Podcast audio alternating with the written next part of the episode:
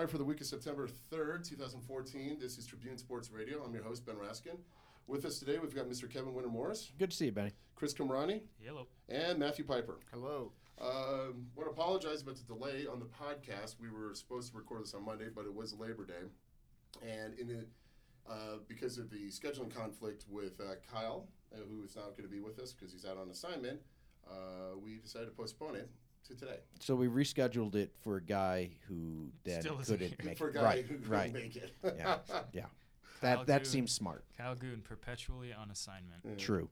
So la- on when anyway on Monday for me, I was down at a uh, furniture store with the ex girlfriend who's now the fiance. Who uh, me? Uh, we went to a store to go buy a rug, and so it was. Oh, oh, you didn't break up with her. no, no, no. Oh, She's now she the ex-girlfriend. transitioned So there's a from transition girlfriend. there. Yeah, you don't really want to say ex-girlfriend. That gives the wrong impression. Uh, I'm Why really were you buying a rug? I'm right. so confused. I feel like this is a Co- Same I feel like this is a Coen Brothers movie. Eh. like 55 seconds in. Don't please don't step on this then. Okay. Your ex-girlfriend deals in rugs, so you took your fiance to meet her. Exactly. Okay. Whoa. So we're down at a funeral. We're down at a almost at a funeral hall. We're at the furniture store and we're purchasing a rug. And the, the fellow that was helping us do the the, tra- the salesman, as we're looking at it, he gets it off the wall and we end up paying him for it. And as we're getting cashed out, I say to the guy, "Boy, you must get a lot of Big Lebowski references here." You know, and as Chris was saying right there. And uh, the guy looked at me, and he was a clean-shaven, good-looking guy, you know, uh, wearing a suit and a tie and stuff like that. And he goes, "No, not very often." And I go, "Have you ever seen The Big Lebowski?" And he looked at me straight faced and said, "Never have." They pissed on my rug. they pissed on your rug, dude. the guy works in flooring and doesn't know the Big Lebowski reference. And I think a lot of it had to do with the fact that he's a guy that probably doesn't watch R-rated movies, and a guy that doesn't do drugs, and a guy that doesn't smoke and drink. And unfortunately, probably someone else who we've pursued, always kind of thought of being a guy who wouldn't drink and smoke and do drugs was arrested on Saturday. It was, What a transition! Holy smokes! this guy, man. was BYU's uh, quarterback Max Hall. Uh, by all accounts, a very capable quarterback for the Cougars, uh, but also a guy who liked to run his mouth and kind of put into a really bad position down south in Arizona from getting arrested with possession of cocaine and shoplifting. Social media, which is something that you guys were talking before we got on mic, which is a big part of what you guys do Unfortunately. unfortunately. But it did get bring up is that people, fans of Utah have been pretty brutal on him. Defenders of the Cougars have been uh, like, let's wait to see where all the chips lie. Sympathetic. Very sympathetic. Reporters and uh, columnists have said things, basically waiting, kind of give him the moment to kind of answer the charges and see how this thing plays out. But I guess the question I have for you guys is like, Chris, what, what did you hear when you first heard of Max Hall and the cocaine arrest? What did you think? Well, I was I was on Twitter, of course, writing a story and checking Twitter to update, and I see that uh, Josh Furlong, I believe, from KSL, posted the mugshot. I think Josh covers Utah or, or something at KSL, and I was like, "What? This can't be real." But it showed Max Hall in a BYU shirt, and it looked like a mugshot, and you can tell it was a mugshot. So I waited a little bit to see if if it wasn't just a joke or something, and you know, five minutes later the timeline just for the next five or six hours it was just jokes and Bad sy- jokes. bad jokes sympathetic tweets um, Over the top sympathetic tweets. just just a lot of stuff and i think that comes with this, the era of social media is everyone has to have a hot take when when something comes down the pipe. I mean and let's not even forget like two hours later the nfl announced that wes welker got suspended for popping molly. So max hall getting arrested for coke and wes welker popping molly which is basically mdma that's an eventful three hours on twitter. Um, but my take on the whole max hall thing is I think if Max doesn't say classless fans, I hate them, blah blah blah, I don't think this story is as prominent as it is. But I think Max Hall is the most transcendent player in the history of collegiate sports in this state. I mean, without a doubt. Between be- Even be- more be- than McMahon. between the rivalry, oh yeah, without Oh. a doubt. At this point, I mean, I think maybe McMahon was at a different level, but back then you had to wait for the next day's newspaper to, to read what was going on true. or turn on the, the radio or the TV. Now you can refresh your Twitter browser, and sure enough, you'll get hundreds of tweets about what happened in Gilbert. When you were, because you know, I wanted, uh, I wanted to kind of do like an alumni report where we kind of go through everyone's schools and we talk about like, hey, how did our teams do last week? You know, like Nevada beat Southern Utah, and I don't know how Syracuse did, and we know that Utah for both you guys uh, uh, beat was it Idaho uh, Idaho State, you know. But Yeah. when you talk about this Max Hall thing, when he did all that classes stuff, you were a student at the school at the time, weren't No, you? I graduated in 2009, so I covered the Utes at the Daily Utah Chronicle in 2008 9. So last time I saw Max Hall, he was throwing six interceptions before Utah finished the season undefeated to go to the Sugar Bowl Uh-huh. as a student. Next year, I was unemployed, uh, watching Max Hall beat Utah. Uh, I think he hit Andrew George down the seam for a game-winning touchdown down in Provo, and that was when he went off about classless fans and you know saying that fans poured beer on his family the year before. Is that is that what he said? So, um, I don't know. I think we we jump into things way too much. I think we read into things too much. It, if you want to say it's sad, yeah, it's it's a little sad that he fell on hard times enough to be accused of shoplifting and accused of having cocaine on his person. But at the end of the day, there are plenty of people in this world who have problems. Yeah. Well, do you think there's going to be any similarities between what happened with Travis Wilson being popped for underage drinking and this, uh, and then basically that disappeared in almost a week's time?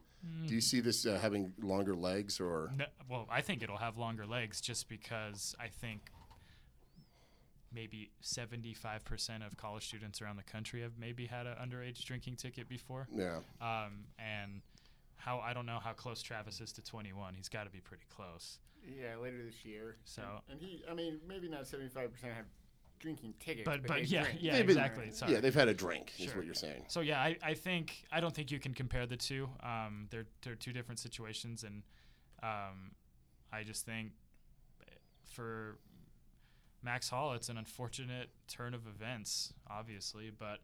Um, I guarantee you, the Salt Lake Tribune will have a most read story, and the guy will have will be named Max Hall for the next couple weeks. Yeah. Well, moving on to uh, other streaks that have ended. Uh, our good friend, well, I don't know how to transition from Max Hall to Duchesne. That- yeah, I That's don't a, either. That's a, that's a level of difficulty that's uh, even out of my range. Well, these this one. guys probably have better take on Max Hall. You should ask them. I don't. I just I try to s- stay PC because I don't want to get stabbed by someone. Me, I'm not as afraid of getting stabbed. Oh, well, please. Any other quarterback, with the possible exception of McMahon, um, you who would care if he got arrested? I mean, it, you'd probably have a small story about it. It's all because Max Hall ran his mouth off after one game. I mean that he, like you said, Chris, he is hated by Utah by a whole lot of Utah fans. And I'm, I think And- a lot of BYU fans don't like him that much either. Yeah, I'm. eh, You know, and if you're gonna run your mouth off like that, and you, um, you know, I imagine he probably regrets having said that. You know, it's gonna come around, and if you do something stupid like this, you Yeah. kind of have to deal with it. When you call other people classless, and then you do something like this, you kind of have to put up with a whole lot of ribbing for it. Yeah, and you open yourself up to Yeah.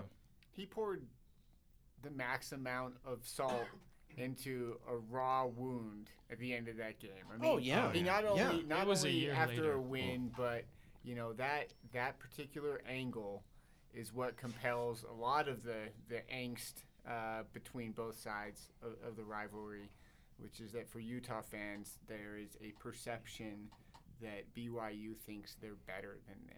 And- Right. And Max Right. Hall that at that time absolutely thought he was better than than Utah, and he let him know about it. And let's face it, you know, after those games, uh, what 99% of those guys have to say about each other is is very positive and respectful. You know, it, it it's just they one guy in one moment uh, said something that that confirmed what every Utah fan thinks they know about every BYU guy. Yeah, Right. but at what point was is uh, as a guy who's been out of college football now for four years, and you know he's living in another state. In terms of following the story and reporting on it, is is there a timeline where if this had been ten years, would it he have been this- instantly made himself a figure in s- in sports, you know, in, in the Utah sports landscape with that rant forever. yeah, Bottom yeah. line, and that's we. I mean, you were seeing tweets when when he got picked up by a third CFL team. You were seeing tweets when he wasn't starting for said CFL team. People remembered this guy for for what he said. and he was a good quarterback. I mean, I think he holds records at BYU, which is a which is a phenomenal quarterback place that you know has produced a lot of good quarterbacks. So let's not take that away from him. But as soon as he, like Matt said, as soon as he opened his mouth and made himself, I would say, you know, made himself bigger than the rivalry. He left himself open to one slip up, and now we've seen that slip up, and now obviously the uh, the entire state is is onto uh, the Max Hall news. Yeah, I don't think that there's. I, I can't think of another BYU quarterback, and they've had some. They've had guys who've played had long careers in the NFL. McMahon, uh, Detmer, Steve Young. You know, Steve Young, who, if they were to do this, where it would be as shocking, per, and Maybe as not Jim. polar- Mc, maybe not Jim McMahon. Jim McMahon, no, but Jim, Jim McMahon, it might be more. mm, Uh, yeah, okay. yeah. I mean, maybe Steve Young, but sure. um, where it's so polarizing. It where if it was, for instance, Steve Young, and in no way am I saying that Steve Young is doing this. Let me be clear on that. But if it was Steve Young, it'd be like, whoa, didn't didn't really see that. That that really stinks. But because it's Max Young it, Max or Hall. Max Hall, it's haha. Here's our chance now to kind of attack you. Which And- is, but but surprisingly enough, a lot of the stuff I saw on Twitter was severely sympathetic. Yeah. and which is fine. People can have their own opinions, but it got a little overwhelming. right. It got Right. a little too preachy. It got a little, um, and and here I think that's when you, you look at the the the place we live. We live in Utah. It's a very conservative state. conservative, family-oriented place. So Uh-huh. obviously, the first place a lot of people went were like, "Well, we feel fa- we feel bad for him. He has a young family." Sure, that's fine. But hot takes, we I can I could I could live the rest of my life without a hot take. You know, I think also that on Twitter, uh, you know, I dare say that some people's whole worlds become Twitter, and then when they see the Max Hall jokes just flooding their feed, it becomes this sort of righteous need to counteract that. Right. And what you have are these evolving counter arguments. Whatever is the prevailing sentiment for a while, then gets countered because it becomes too much, and and it's just a reaction to saturation that then becomes saturated again Yeah. and and these things kind of snake along until you know pretty soon it's hard to have any feeling about Max Hall that you don't. You hate. become yeah, but you I become mean, numb I, to I, it. pretty much every take on Max Hall now I've heard, and I don't ever want to hear again. you know? Well, do you think because it was cocaine as opposed to say Molly? Um, well, Molly would have been another one, which you know it has a, a party drug implication and stuff. I mean, it seemed like what Kevin was saying is so out of character. Like you would never assume that he would be doing a party style drug, and uh, kind of with the, the, the persona, public persona he had while representing the Cougars, and then you know as he. It sort of transitioned from uh, playing at a very high level down to as an offensive coordinator Right. for a high, school, right? a high school football squad. Yeah, I, I think it goes back to, and we've talked about this uh, in past weeks, that you really don't know an athlete. Like you want to think that you do, and like you, people don't know us. Like, Right. I mean- w- there are some parts of our lives Right. we don't want everyone to know about. right? And to Like- assume that just because you watch someone or you listen to someone or you read the work of someone that maybe you have a that you understand them, yeah, you you don't. And I think that this just goes to show that even reg- regardless of the the image that Max Hall might have portrayed while at BYU or as an NFL quarterback or as a high school coach, it doesn't matter the image that you're portraying. You can fake that, you know, and and it comes down to we don't really know. And and also people transition through their life. I mean, by all accounts, he's a young man, isn't he? He's probably like 27, 20, yeah, 28. 26, 27 or something like that. I mean, how much different were you in college versus where you were four years removed? And I was much cooler in college. I'll go out on a limb and say I was much cooler in college. you know, but I mean, you make these you you make different choices in your life, and like uh, what Kevin was saying, it's like we have no idea what's going on in his family. We don't know what's is there drama between siblings, is grandparents. Uh, how bad's money gotten? It? You know, like uh, maybe he just made a heck of a bad decision, and I don't think there's any maybe about that. Okay, I mean a massively bad decision that he probably regrets, and he's probably humiliated right now. And but I don't know. I, I I was just reminded that this the Utah BYU rivalry is still the most ridiculously like it's hot one. and button issue in this state. I mean, that's this this is just further proof of that. And I think Max Hall came along at wh- when the rivalry was last at its peak, when both teams were pretty good, were beating each other almost every other year, now within the last few years, I know it's one-sided or whatever, but both teams have left the conference. They don't play each other Mhm. in meaningful games anymore. I mean, let's not forget I th- that might have been the last year they played in the Mountain West. Well, and even after the Mountain West announcement was made, it just became about how these two teams were going their separate ways, and, and, and there wasn't. I mean, Max Hall played at, when the rivalry was last at its height of of people thinking it was never going to go away and always be the most important part of every season. Yeah, You know, as a guy who covers the Utes, did ever talk about regret of not being able to face BYU? Oh well, they're asked about it a lot. Yeah. Uh, they, they don't like to say that they do regret it. Uh, you know, part of the deal with BYU is that Utah feels that with nine conference games in the Pac-12, which is maybe you know, if not the hardest conference schedule-wise, then the second hardest to the SEC, that it's just too much to take on. Uh, more than one or two other real teams in the out of conference schedule each year. And in a way, it's it's actually their respect for BYU as being a difficult team to prepare for Yeah. that, that makes them choose instead to play Idaho State. Uh, you know, or, or or you know that said, Idaho State they're going to probably want to play an FCS team like most of the, the big boys do these days. But they could they could have scheduled BYU instead of you know uh, Fresno. Yeah. Uh, Yeah. and so they, they're they're they get asked about it a lot. It's something that you know fans are convinced media are trying to perpetuate, but the reason that we do is because when things like Max Hall happens, we see that there is just this unbelievable interest there from both sides, and and what we're trying to do is provide readers with something that that we feel is interesting. Now, I will say, you know, it may be overrated amongst us media uh, that the effect that that rivalry has on the players. You know, a lot of these guys didn't grow up here. A lot of them know that BYU is sort of Utah's rivalry, but they don't. They don't. It's not something they were born into, and they're probably just fine going to Michigan. You know, and and playing.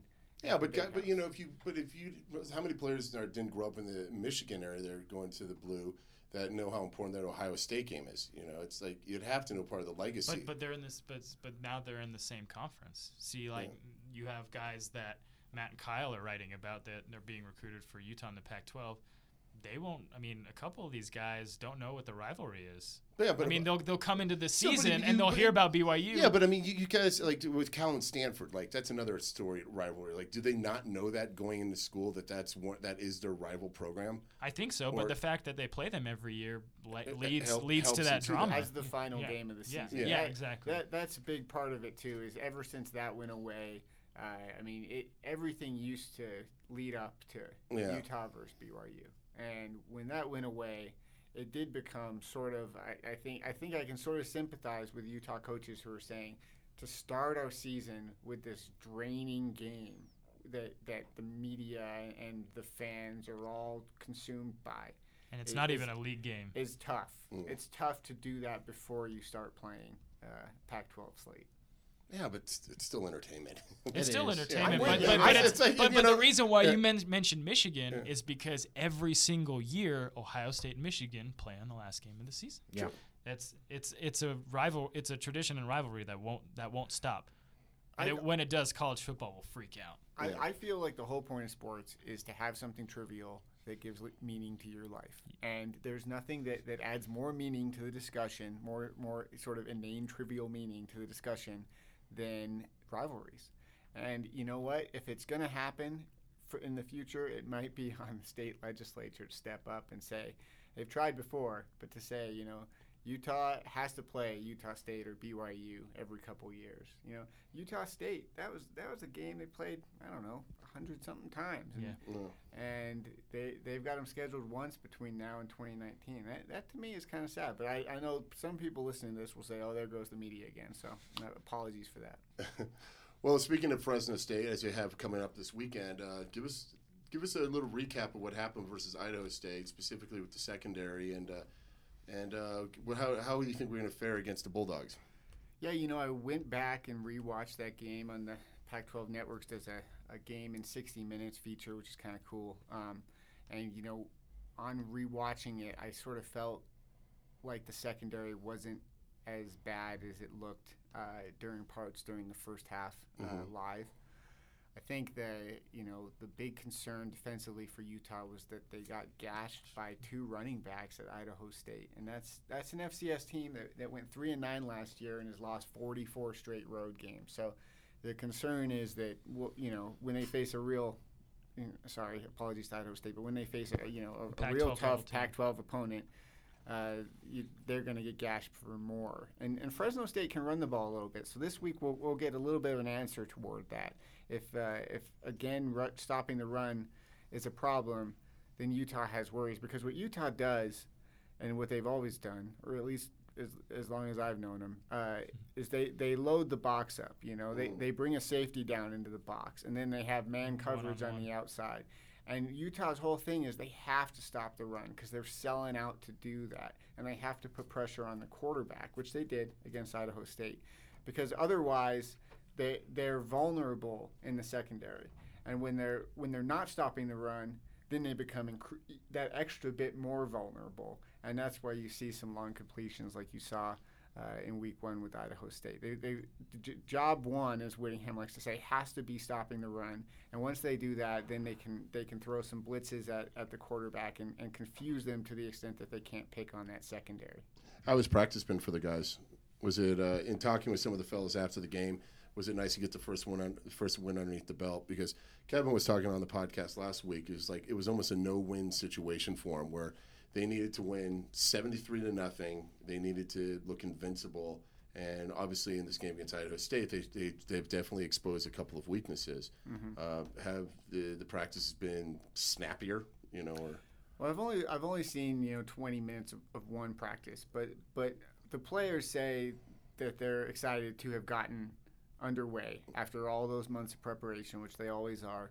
And you know, some of the players put up some pretty nice stats. I think for the most part, probably most of the players are, are happy with the performance. The guys who won't be happy will be the defensive front seven who were tasked with not letting Idaho State run for you know 190 yards uh, against them. Eh, that's not an exact figure, but the, the two the two starting running backs were close to 190 yards with five plus yards per carry. Who's a quarter? I'm sorry. No, I was just gonna ask Matt having watched Utah as well for like the last five to six years, is this a year where Utah's offense might have to carry the defense? Whereas in years past, it seems like you had Gary Anderson or Kalani, who always had a, a talented group, mm-hmm. specifically a talented front seven to carry that team.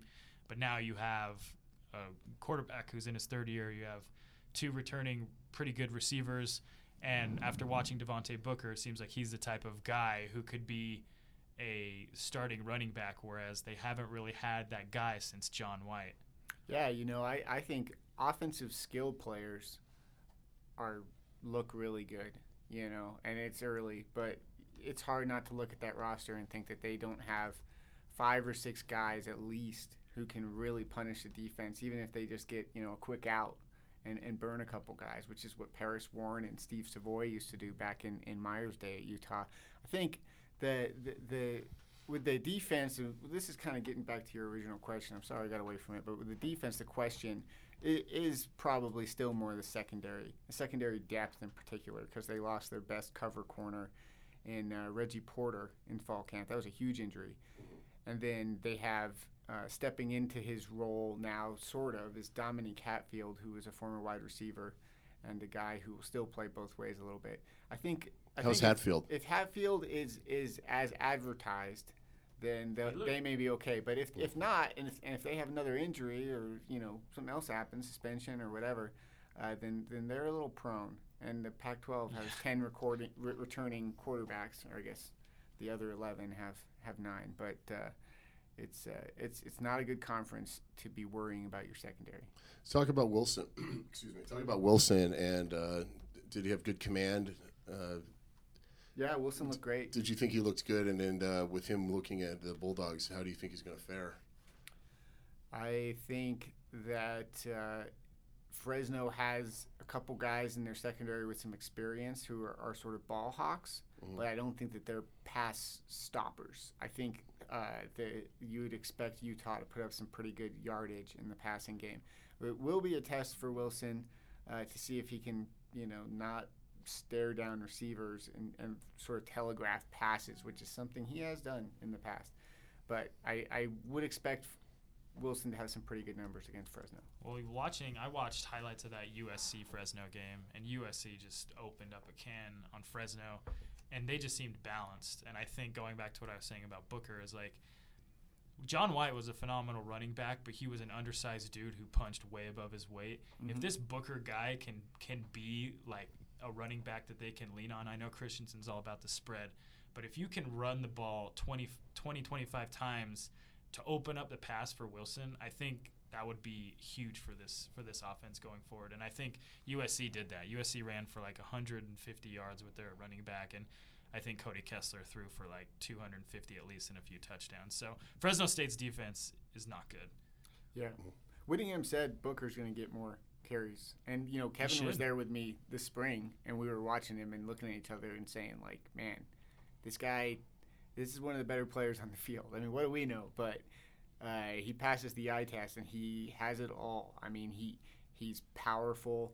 He's extremely fast. He's got great vision. And when you start start to run through the attributes, you sort of start to wonder, you know, what's keeping this guy from being all Pac-12, you know, NFL running back. Uh, that may that may be that may be you know going a little far right now, but he's he he certainly is capable. Is the I was just gonna ask, is the offensive line a source of worry after after week one? Because it seemed like while the defensive line struggled a little bit, the offensive line didn't exactly give Wilson and other quarterbacks a lot of room to operate. Whit said that he thought there would be a little bit more push from the offensive line, and you know both in the run game and and I think probably in the pass game too, particularly to start the second half when Kendal went under center. I mean, talk about a trial by fire. Right. He, he had guys He on him within around. a millisecond Yeah. of every snap. Uh, yeah, you know, I think the offensive line uh, on on- on that side of the ball. That's the question from game one, Okay. and we'll see if it's a fluke or Chris, Chris was talking about how uh, Fresno State's not that good of a team. What is the scouting report for them? Like uh, someone who hasn't seen any of the Fresno, uh, what should we expect from them, and how are the Utes going to counter them? Well, Chris hates Fresno State. He's just always hate. Fresno. I've never been a fan of the city of Fresno. Apologies to any Fresno! fans, We've got a big listening audience in Last Fresno. Last time I We're drove through big. Fresno, I was like 13, and there was a swarm of locusts that like engulfed It's always the, the gas station Yeah. that I stopped at. So I've always looked at Fresno as kind of an apocalyptic Yeah. area. So, anyways, I digress. Uh, Fresno, it's Spanish for aspen. Yeah. yeah. Well, Bueno, the Bulldogs will be tough because you know they practice with swarms of locusts around them all the time. and there's That's got to toughen you up. and aspen pollen in the air. yeah, no, you, Fresno is uh, is it looks to be in a down year. You know, they went 11 and two last year, and at one point last year, uh, Fresno looked like it might go to a BCS bowl, and they lost to San Jose State, where basically San Jose State's David Fales came out and was just like, "I'm giving you exactly what you do to everybody else," and just threw long all day, and and really picked on the Fresno secondary. Fresno lost a quarterback who's now, I think, named the starter yeah, for, Derek for Oakland. yep. So he's no joke. And in his place are two quarterbacks that they don't really have a good feel for yet. If they trade off quarters like they did at USC, then uh, you know it really might just be a matter for Utah of stopping the run game and uh, not having to, to fear too much what Fresno's doing offensively. And then, like I said, defensively, they have some ball hawks. They have some experience. Uh, they've got good players, but they just don't have the depth. And it's going to be a matter of, I think, maybe attrition throughout the game for Utah, where uh, you know you you see against these sort of mid-major teams that the late in the game it's hard for them to uh, to keep up with Utah's athletes. Uh, this is just because I haven't gotten on Google, but with uh, two weeks from now, two weeks from now, they're going to Michigan. Uh, has the Utes ever traveled to uh, Ann Arbor before? And They have, I yeah, there. 2008. Uh, 2008. They uh, they won uh, to start their their magical season. At the time, it was uh, Rich Rod's first game. yeah, yeah, and at the time it was it was sort of this this uh, you know mild upset. I think looking back, you'd say that Utah was was a far better team and probably should have beaten them by more than they did. But Oh, uh, yeah. it, yeah, it's not their it's not their first go around. They've Mhm. they've done it recently. Oh, I remember that. I remember that game. The press box at the big house was the most ridiculously hot room I've ever been in. It was at least 95 degrees, no AC. The game started, I think, at noon, and it was August 30th. You were with the Cron when you were covering, it, Yeah, right? it was it was unbelievably hot. I think we had a photographer there, and he works for the Tribune now. But he was on the field, and he got sunburned so bad that he had a literal like what what you look what snow bros look like when they come off the mountain. It was- Raccoons? yeah, raccoon face. It was pink his face, and then just a little line of white. That's- Brian Johnson threw for 305 yards in that game. They Braden barely held on. Corbin Great Louks with uh, 25 to 23. What's that? Yeah, Corbin Louks with the end around. yeah, and almost uh, it looked like for a second like that was going to be the end of his season. Sam, McG- Sam McGuffie He was in that crushed. game, and Sam McGuffie was like one of the really first YouTube era athletes to come Uh-huh. out of high school football. He was this white kid from Texas who got known for being able to jump over people. Do you guys remember Sam McGuffie? Yeah. You ever hear about Sam McGuffie? He had eight carries for eight yards in that game, one touchdown though. Fantastic. So, well, looking forward to Kyle Goon joining us next week eh, on permanent assignment for that. Uh, speaking, so we're going to transition to our final topic of today. Um, so, Duchesne. what we can talk about Duchesne? Oh, sorry. What, well, you can talk about Duchesne really fast if you'd like. This guy, this guy is a four-seer. He who took the chance and drove to Duchesne, To watch North betting against a team that had won 48 games in a row. 48. True. And I had to pass two excellent trout fisheries without stopping to get there. That was the worst part about it. Um, So you watched an end of an era. We'll talk about that, Kevin. Uh, I did. You know, the I think Duchesne was pretty lucky that it was just a two point game. Mhm. Um, it, it was you know it was the type of thing where and when you talk about high school and you talk about college and you talk about streaks that are that long, uh, the the problem is that the team changes so much. You know, it, it has to. Um, that um, you know the the kids who started that streak, um, a lot of them have moved on and have graduated. But you know what? It's still the same Duchesne uniform, and you still got to beat that team. And, and North Summit did, and it was it was cool to see it that their, their fans celebrated as though they had probably won a state title. I mean, it was it was it was neat to see. They they were really excited about it, and um, the the weird thing is North Summit's a two A school. They um, the Tribune had them ranked as the number one team in two A, and they beat a one A school, and yet they celebrated like it was a state title. Well, du- Duchesne has ran the gamut on fools. I mean, I think they beat. I think they killed North Summit a couple years ago. I'm, I'm looking that up right now. But Duchesne, I mean, there's four year, four seasons, right? They're, they're, they're. Um, so Yeah. yeah, they beat North Summit 39 to 12 in the first game, 2012. Right. So I think mean, it was September 9th, 2009 was their last loss. which is astounding. Yeah, I mean, it's, so you have players Yeah. that come in at freshmen that have never lost a game and have only had they have four state championship rings on their fingers. Was, was it, was Yeah. it the fifth longest streak in the nation at the time? Yeah, and, and you know the, the Duchesne kids were crying as though they had lost The Super Bowl. the yeah, and and understandably it. That that was the weird thing about that game. It, it was the second week of the season. Um, it means Had no nothing. bearing it, on- it, it, it really in the end it'll mean nothing. Duchesne most likely will win another state title, which is great. Um, North Summit will have plenty of trouble in two A, but um, that game meant something to those kids, and, and that was cool to see. Um, and uh, what a, what a streak! I mean, they they did play some. They played Carbon last year, which was a three A school. Yeah, it's not the best team, but hey, school. it's still a three A school. They're Mhm. still pulling from a whole lot more kids than Duchesne is. Um, it, it, it was It was like Friday Great- Night Lights, but like such a small town. yeah. It had it had nothing on Coach Eric Taylor's Panthers. It was like I don't know what the population of Duchesne is, but it can't be. Well, Well, you, you go. You- You- and- well, and there's- describe. Well, yeah, just, There's just, like there's like four buildings on each side Yeah. of Main Street, and that's it. yeah, North Summit. it- well, describe. I mean, just I mean, to- Yeah. kind of for people who might listen to this outside of the state. I mean, describe Duchesne. I mean, it's three hours south of here, right? Uh, it's two hours. Okay, two hours. Um, you drive through the middle of nowhere to get there. Saw about eight deer on the way back. Didn't hit any, luckily. Um, and it's it's on US 40. It kind of comes out of nowhere, and it ends real quick.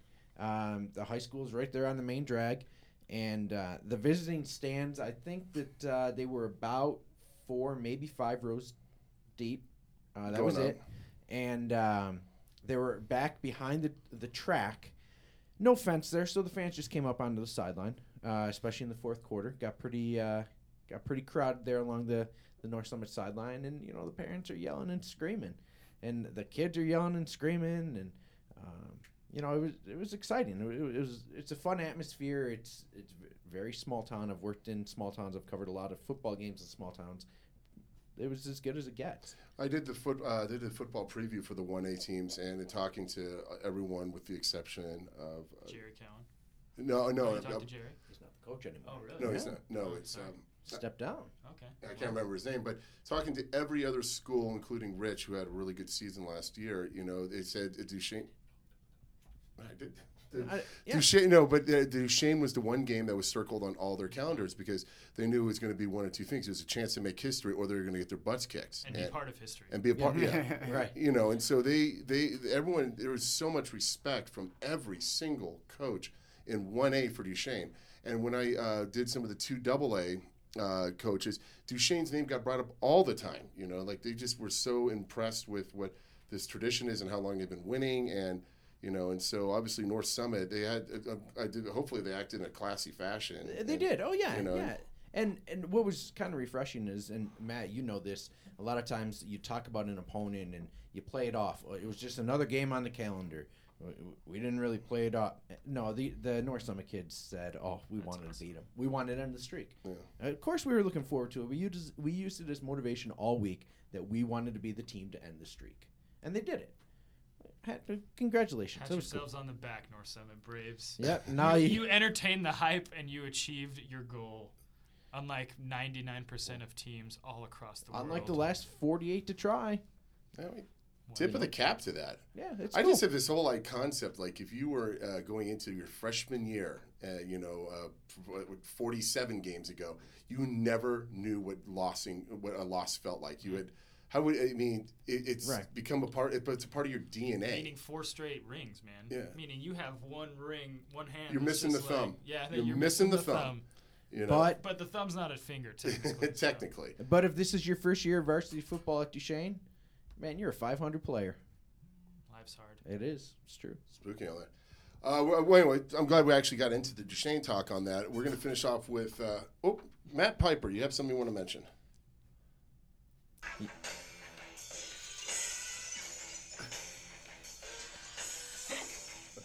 Easy, easy. Yes.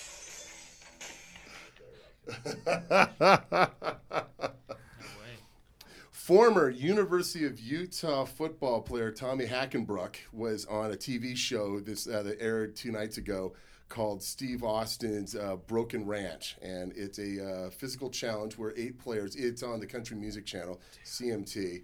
I wish I got that. It is uh, eight. It's uh, it's broken into genders. You have men's night, men's week, and a women's week. Anyway, on the men's week, Tommy competes against seven other players in a three-round elimination to get a chance to do the uh, Broken Skull Challenge, which is ten challenges that you have to do. So for the uh, Tommy Hackenbruck runs a place called Ute CrossFit here in Salt Lake City. Uh, I've met him a handful of times. He is an absolute physical beast. He's about six foot two, and when we talk about like three to four percent body fat, these CrossFit guys, this guy falls absolutely in line with that. At the National CrossFit Games this year, he finished sixth. Well, anyway, he gets on the show. He dominates all three levels of the elimination and has a chance to do the main challenge. And it starts off with a quarter mile run carrying a 60 pound log. And from there, it's a bunch of agility, rope climbing, uh, diving into a pool with like 30 degree water, and then running up a hill, which is, you know, at a 40 degree angle, and then running down it, and then uh, rope climb to the top. He uh, beat the previous person's time, ended up winning a $10,000 prize. The entire time, though, you had Steve Austin as your life coach as he's cheering Tommy on. And I wish we had a video feed of Chris's face right now because Oh, he is glowing. That is the most brilliant thing. How come I didn't think of this? Steve Austin, because that's the bottom line. But um, he should have the the last challenge should have been avoiding having a stone cold stunner. like, like, I'll give you this ten grand if you can walk by me and avoid being kicked in the stomach and then getting stunned. oh, I mean, We were talking. We were uh, talking. Well, we were texting each other back and forth last night. You know, I've always been a mankind uh, wrestler. That's the guy that I like. I like ladders, tables, and chairs. And even though that might be a little more, uh, but in the You attitude, sick man. In the sick attitude era, was there a more compelling wrestler than Steve Austin? No, man, he was the original. He he told Vince McMahon that he wasn't going to take his crap. I, I spent like 20 minutes watching Stone Cold Steve Austin highlights last night, and everything it just brought back all the good memories for like three years, man. For three years, that broken glass sound, like you could be watching some obscure fight, like The Rock versus Kane, hmm. and the glass would break, and Austin would run down in his vest and just, the Texas rattlesnake. stun everyone, break open a couple beers, pour them on himself, and everyone was like, "Woo!" Yeah, f- fans literally lost their Mind. minds in this for Raw. For I that. want I want to write a Grantland story about Stone Cold Steve Austin if there hasn't been one already.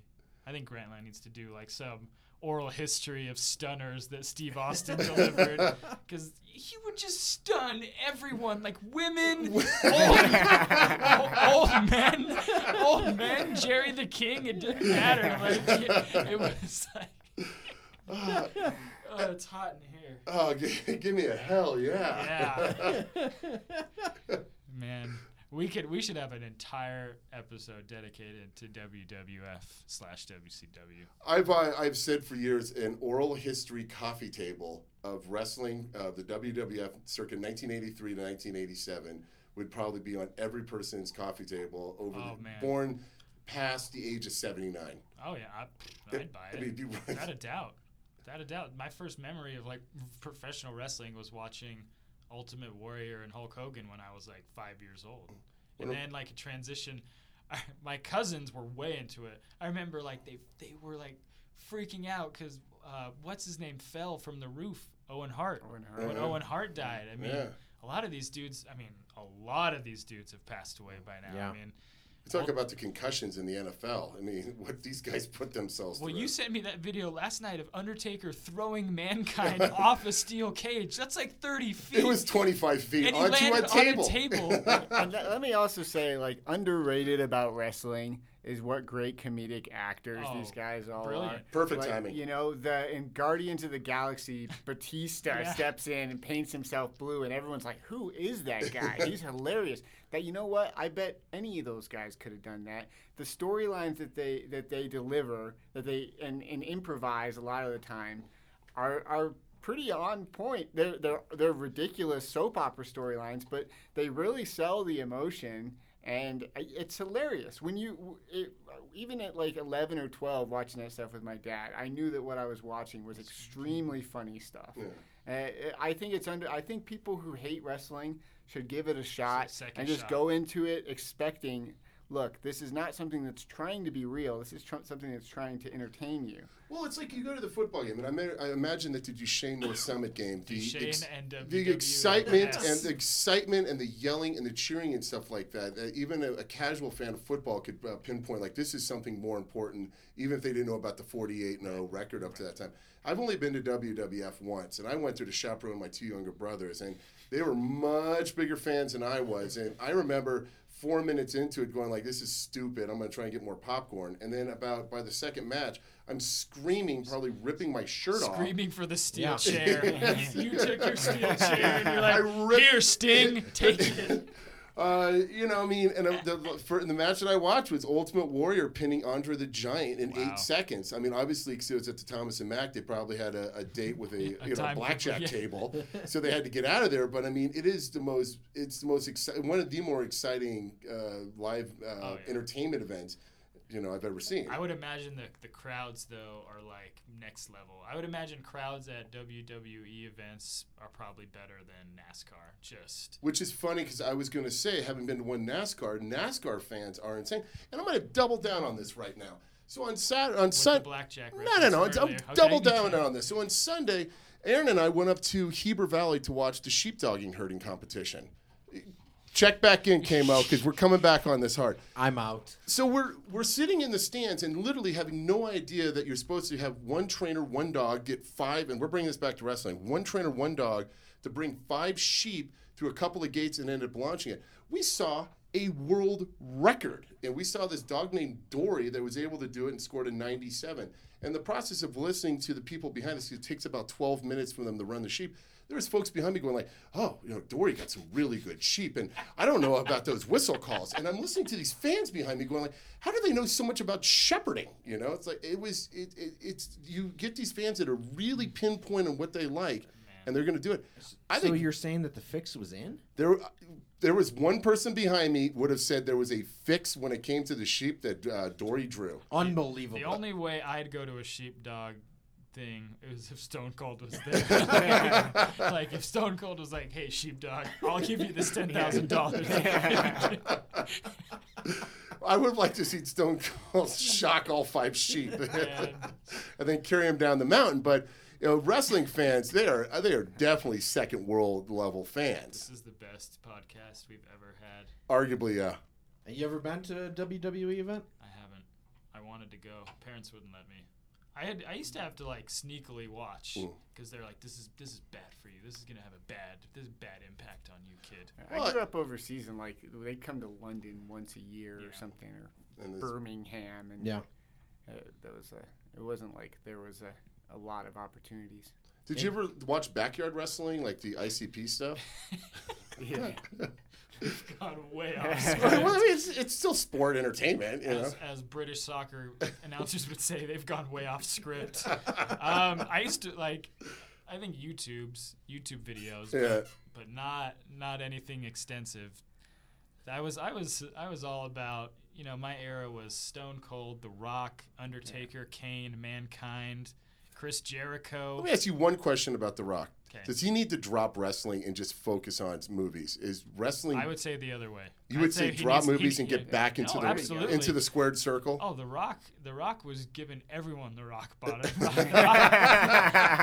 the Rock was like Stone Cold. It didn't matter who was in there. It could have been his own his own parents. He would have dropped. You the know, rock what? and the. Rock, the Rock again. Going, I'm sorry, I'm harping on this, but the comedic thing, he's hilarious. The Yeah. people's elbow. Who comes up with that? He runs around the ring for like five minutes while this guy is down, and then all he does is just drop an elbow on him, and somehow that like that stops the guy's heartbeat You or something, put, right? but you Like- put the punctuation mark with that eyebrow raise, and I mean, Well, even you even smell what the Rock is cooking. even watching e- even watching YouTube compilations of stunners that Stone Cold has dropped. My favorite thing to watch was how how the actor, how the wrestler who got stunned reacted. Hmm. There was one where this guy like somehow came balanced on his head and like like did a full diving board backward. Like this takes skill. This Oh, takes yeah. skill Yes. to have someone fake break your neck, like fly back, like like needle on needle, and then fall back down. It's brilliant. These guys, these guys deserve all the praise. We, they're, I mean, See, and now you there keep talking WWE about the, beat. the big name guys, but what about those guys whose job it was to be on the undercard every single time Oh, they and had one just of those get guys beat? win actually one time. Who was that guy's name? They they had some guy who lost like a hundred straight matches, and they did they brought him out just to get beat up on, and he actually won. I can't think of his name. It's like late '90s. I'm sorry, I just detracted big time from this conversation. You did that. I that, think, I think, I think we, I think we jumped the shark like 20 minutes ago. But this is the best podcast. All right. I want, I want to. See, see, your era was just after mine. I mean, I, I was I- I was- I was a Brutus little- the Barber Beefcake, Jake the Snake, who Iron could only go to Rowdy certain Roddy states. Piper. Oh yeah, Iron Sheik was a Oh, little yeah. past me, but And I was a heard little Iron bit Sheik The was- snake between pit. you guys. the So I was Bolshevik brothers. I, I had a little bit of both the eras, but Bushwhackers. Then uh, they were awesome. Bret the Hitman Hart. Oh, there you you go. Hart Foundation. Oh yeah, with Jimmy Hart as the manager. And the Anvil. Yeah. Oh yeah, Heartbreak Kid. saw them in person. Oh, Heartbreak Kid, Shawn- is that- underrated is that Shawn wrestler. Michaels? Yeah. Shawn Michaels. He was awesome. Heartbreak Hotel. Sha- Shawn Shawn Michaels. There was uh, he he later founded D-Generation X, which we can't we can't leave out. Can't leave out. But I think I mean this might be for another podcast. But let's not forget. I, I know everyone stopped listening by now, but that's okay. The when when Diamond Dallas Page and Hulk Hogan had their NWO NWO Wolfpac rivalry Mm-hmm. that Karl Malone and Dennis Rodman became a part of. That was when any everything jumped the shark. That was the most brilliant Because- summer of my life. Because I'm a wheeling, dealing, limousine riding, airplane flying, five hundred dollars silk tug buying son of a gun who kissed all the girls and made them cry. Ah woo! Turn it off. Well, That's it. we're not going to do any better than that. Thanks for listening to the podcast this week. We'll be back next. We'll find out about Fresno State, to some Estelle, Duchesne. Is there a rematch? Is there a rebound in them? Sure. Do they got the next week? Uh, if not, any questions, get as hold of us at Twitter. Your handle is Uh, Matthew underscore Piper. Chris Kamrani. I'll just do it 'cause you're going to say something. K Win Mo, and I'm Benny Raskin. Thanks for listening.